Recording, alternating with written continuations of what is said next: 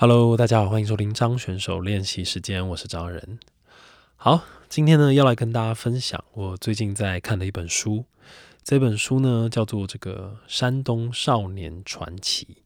那书的作者呢是这个高秉涵律师。嗯，我我不知道有多少人认识这个高秉涵律师啊。那像我啊，我就是比较晚的，我之前其实都比较没有听过。那是最近看了这本书，然后去 Google 之后才知道这个高律师啊，他这一生，然后还有他做过的这些伟大的事迹。那高律师哦，比较广为人知的事迹呢，就是他在这二三十年之内，他帮了非常非常多的这个老兵，然后在他们过世之后，然后把他们的骨灰送回到。他们每一个人的家乡，那哇，这当然是一件非常伟大的事情嘛。那在这个书的最前面呢，这个李敖，李敖老师他就有形容一段话，在讲他怎么去形容高秉涵律师这个人。他说：“老兵集体而来，个别而去，独留孤骨一坛，死无所终。二十年来，高秉涵做愚公之谊。”一坛坛朝死者家乡移去，情意感人。对，所以大家在听完这一段之后，应该可以猜想得到，就是说高律师啊，他在做的真的是一件非常非常伟大的事情。那这个高律师啊，他在十三岁的时候离开了他的家乡，就是这个山东的菏泽县。那辗转的呢，就跟这个军队来到了台湾。那随着年龄增长，他在台湾就当了律师，然后出了社会开始工作。那当然有很多他的这个老兵啊，这些哥哥们，他后来就可能过着不是这么如意的生活。然后当然有的有结婚，有的没有。那这些老兵啊，在台湾啊，准备要离开人世之前，可能很多人都知道自己就是回不了自己的家乡了吧？那那种很绝望又难过的心。就给这个高律师啊知道，那就是也跟高律师说，希望在这个高律师有生之年，能够把他们的骨灰坛啊送回到他们的家乡。那当然，高律师也就真的就完成了他们的遗愿，就一个一个这样慢慢的送回去。那哇，我不知道大家能不能去想象，就说，哎，怎么讲呢？就是其实我看完这本书，我自己心情是蛮震动的，因为。我觉得虽然我们现在可以就是说很轻描淡写的去形容这件事情，就说哇，他就是把他们的骨灰送回去啊，怎么样的？哇，哎，那个很困难呢。我觉得好，也许我们可以去假想好了。我不知道大家有没有去抱过骨灰坛？也许有的人有。那我相信抱的一定也是至亲，就是说亲人的骨灰坛吧，一定是跟你非常亲近的这个亲人的骨灰坛，你才会去摸到，甚至是这个骨灰看到这样。那但其实我们都知道，就是说骨灰啊、死啊、骨灰坛啊这些东西，其实在台湾虽然说它是这个必经之路，但是我觉得它多少我们都还是会觉得它是有点不吉利的事情，对不对？就是说我们在日常生活中不会刻意的去提到，那更不用讲，更不用讲，他今天如果是陌生人的呢？那大家不知道能不能想象，你在睡觉的时候，你的床旁边放着好几坛这个陌生人的骨灰坛，那是一个什么样子的感觉？哇，我觉得我我当我去试想高律师这二三十年来他的那种心境转变，我觉得那真的很很难去想象啊，然后也非常令人敬佩。那更不用说啊，你知道要要说要送骨灰坛回去，哎，他。你知道他不是那么简单呢，他不是说，他不是说你叫顺丰，然后顺丰就 biu 就帮你送回去那种。他这个是高律师要亲自，你知道搭飞机，然后送回到这个人的家乡。那当然，他必然是他在台湾，他当然就要先联络好这个人他的亲人等等。那更不用讲哦，就是说。可能这个地方几十年过去，哇，诶，那个是五六十年呢，可能已经物换星移，人事已非了。原本的房子也许都已经盖成了高楼大厦，盖成了卖场等等，找不找得到都是一个问题。对，所以那那真的非常困难的。那更不用说在这中间，我想象它一定有非常非常多的那种很繁杂的行政程序要走，因为那那是一个很独特的事件嘛，就是可能以前没有人做过这样子的事情。所以就是说，当我重新的去回想，就是试着去猜想高律师这二三十年来的那种心境啊，哇，我觉得真的是非常的敬佩。那里面哦，就有写到一个，我觉得蛮印象蛮深的，就高律师啊，他说他一开始的时候在做这件事情，其实家里的人都很反对他把这个骨灰坛放在家里，怕就是会不干净啊、不吉利啊等等的。但高律师就说服他们，他就说有什么好不吉利的呢？你们要知道，我现在做的是一件好事，然后是一件伟大的事情，而且我是在帮这些我的哥哥们。如果今天真的有什么不干净的东西要进来，有不吉利的东西要进来，我相信这些哥哥们都会站出来保护我，就是你知道，就是保护我们整个家，然后保护我们这个人不被这些不干净的东西给侵扰。所以其实反而是最安全的才对，怎么会需要去担心呢？对不对？对，那我看完之后就觉得哇，真的讲的非常的有道理。好，那其实怎么说呢？我在这个看完这本书啊，其实。我就想到一句这个英国的谚语，他说：“这个战争一开始，地狱之门就被打开了。”那我觉得这句话讲的非常的好，因为我觉得不管是什么原因，今天只要一开始打仗了，其实永远最无辜的都是这些平民的老百姓。那相信在我们在台湾看到很多故事，其实都是在讲这样子的背景的人，不管是白老师的台北人。或者是镊子，其实都是都讲了非常多那个年代里面，真的就是哇难以言喻的那种悲伤啊！因为你你这个回不了你的家乡，然后甚至这些人来到台湾，可能言语不通，心情没有人可以理解，那种郁闷之情啊，我觉得那难以抒发，真的是非常的痛苦。对，那这本书里面呢，当然就是这本《山东少年传奇》。其实他也讲了非常多那个年代里面的故事，以及高律师这一辈子以来的所见所闻。好，那等一下呢，我想要分享一段哇，我看了非常让我印象深刻的一段故事，就是写在这本书里面。那这是一段爱情故事，然后也是高律师帮助了他们，然后他亲眼看到。好，那这个故事的男女主角呢，叫做桑顺良，还有肖娟娟。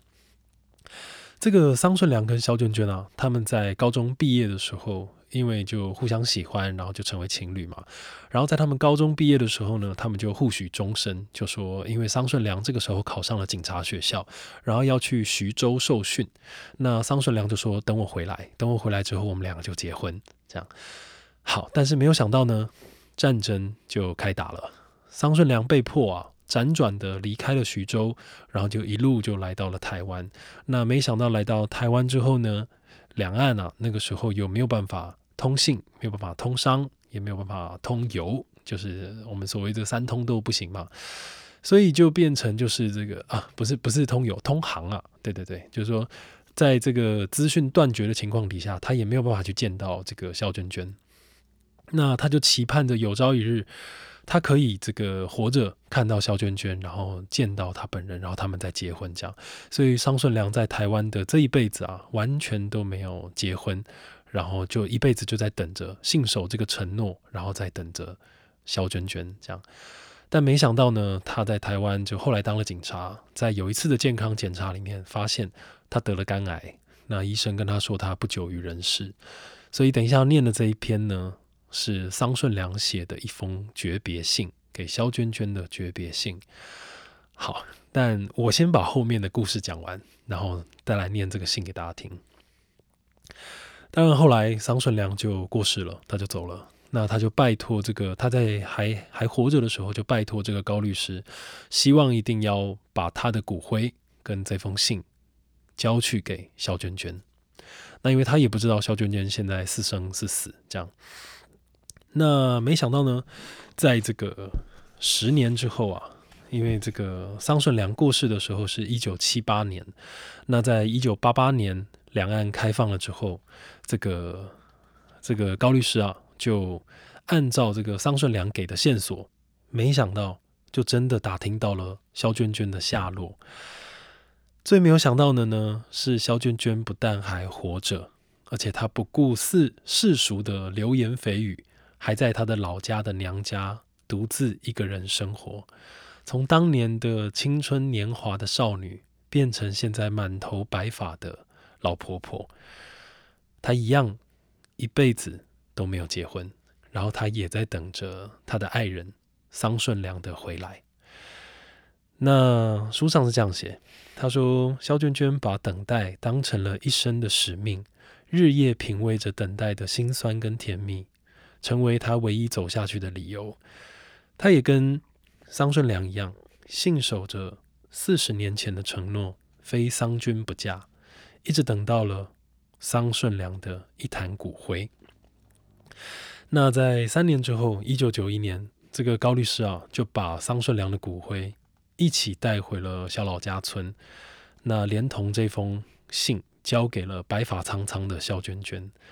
那好，我继续念哈，书上是这样写，他就说：跪在我面前迎接骨灰坛的肖娟娟，衣服整洁，发髻一丝不苟，虽然神情哀伤，但是整个人神色自若。肖娟娟看着骨灰坛上面桑顺良的照片，手指轻轻的抚摸。目光里面充满了连年轻恋人一般的柔情蜜意。隔天，他便按照桑顺良的遗愿，在我的见证之下，就是在高律师的见证之下，跟桑顺良举行了令人垂泪的冥婚仪式。已经是老婆婆的肖娟娟，穿着满身的大红袍，双手将骨灰坛抱在怀里面，在热泪盈眶之中走进了他们的洞房。完成了他们俩发誓做夫妻的愿望。几个月之后呢，肖娟娟只留下了一首《活在等待里》一首诗，就离开了人世间。那他的家人呢，也按照了桑顺良的遗愿，夫妻两个人被合葬，葬在大桑庄，永生永世不会再分开。哇，好。这首诗呢，活在等待里，我就不念了，我怕我 怕我念到哭。我等下我就我就放在这个叙述栏里面，想看的人再自己去看。好，我尽量冷静一点的把这封信给念完。好，接下来要念的呢，就是这封信。这封信是桑顺良写给肖娟娟的信，叫做无法投寄的一封诀别信。亲爱的肖娟娟，三十年分离，三十年相思，泪水都流干了。你还记得我吧？一九四八年七月，我俩在菏泽高中毕业的时候，就地跪着立誓，我们要私定终身。我非你不娶，你非我不嫁。我当年九月一号考取了警察学校，马上就要前往徐州报道接受教育。跟你约好，在中秋节过后，你就会来徐州找我。但没有想到时局大变，中秋节过了，你没有来徐州，我也跟着警校迁往南京。从此我们就失去联络了。一九四九年初，我跟着学校拨迁来台湾。最近，我在台湾担任警察派出所所长的任内。因为健康检查发现我罹患了肝癌，已经到了末期。医生说我的生命只剩六个月。如今反攻大陆已经不可能了，此生我俩也不可能再有相见的机会。我信守了承诺，终身未娶。但你是不是早就已经结婚生子了呢？或是？你是不是还在信守着承诺，在等着我？还是你已经不在人世间了？由于两岸敌对，不通音讯，这是一封寄不出去的信，也算是我最后的遗书吧。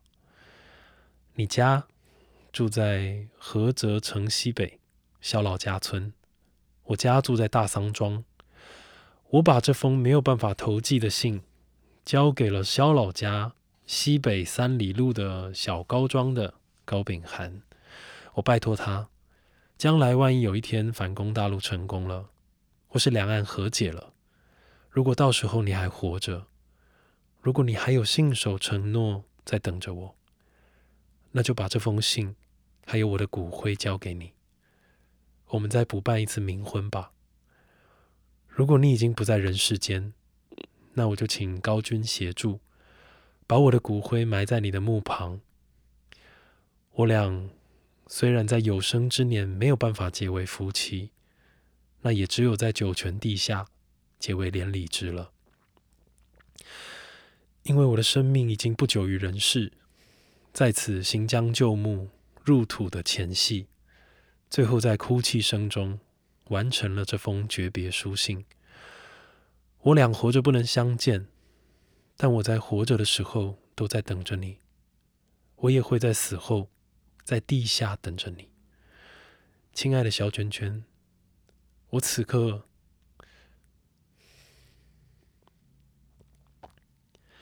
亲爱的小娟娟，我此刻在嚎啕大哭中呼唤着你，小娟娟，小娟娟，我爱你，永远，永远。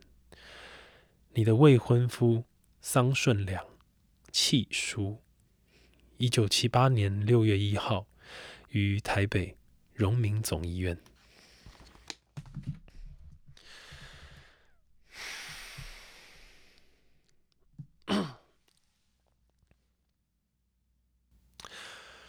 这个唐朝啊，有一个诗人叫做陈涛，他讲过一句话，他说：“可怜无定河边骨。”犹是春归梦里人啊！我看完这一段啊，我这就想到这句话。那怎么说呢？这个刘少雄老师啊，曾经在讲宋词的时候讲过一段话。他说，这个宋词啊，有一大部分的题材，主要都在讲这个生离跟死别。那其中呢，更尤其是这个生离，又比死别来的更加的痛苦。以及更加的揪心。好，那为什么要这样讲呢？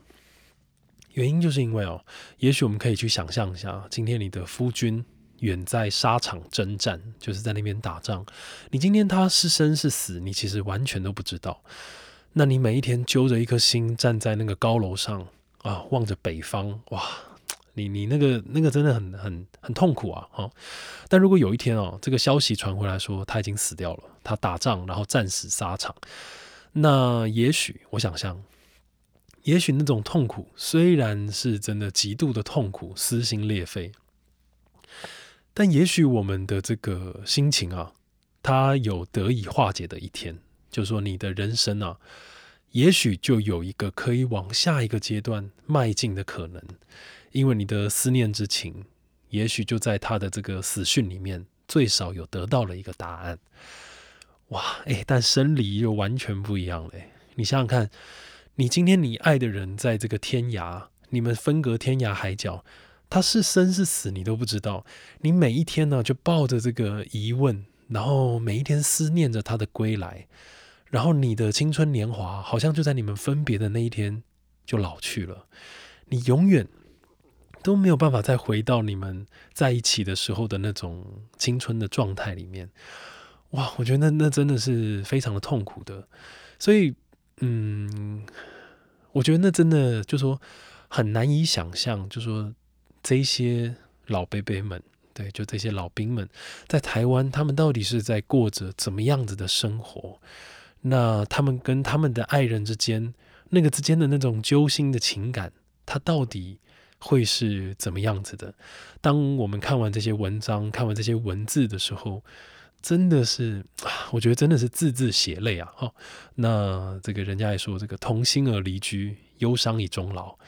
那那真的就是说，嗯，在我们现在这种已经有网络非常发达，然后我们不是在之前情感的重量那一集就有讲嘛，就是我们现在，哎，你喜欢一个人，你是随时你看一下他的这个 IG，你看一下他的 Facebook，可能他一个小时之前在吃柠檬塔。你都知道，你知道他在哪里喝一杯咖啡，他最近在过什么样子的生活，你都是可以知道的。然后我觉得那可能就是，就说想念这件事情，可能在我们现在这个时代已经很难被体会了。就是这种情绪，可能我们现在顶多就是想到啊，你想到他，然后你就去看一下他最近在干嘛。所以那个思念之情哦，其实很容易就可以被化解。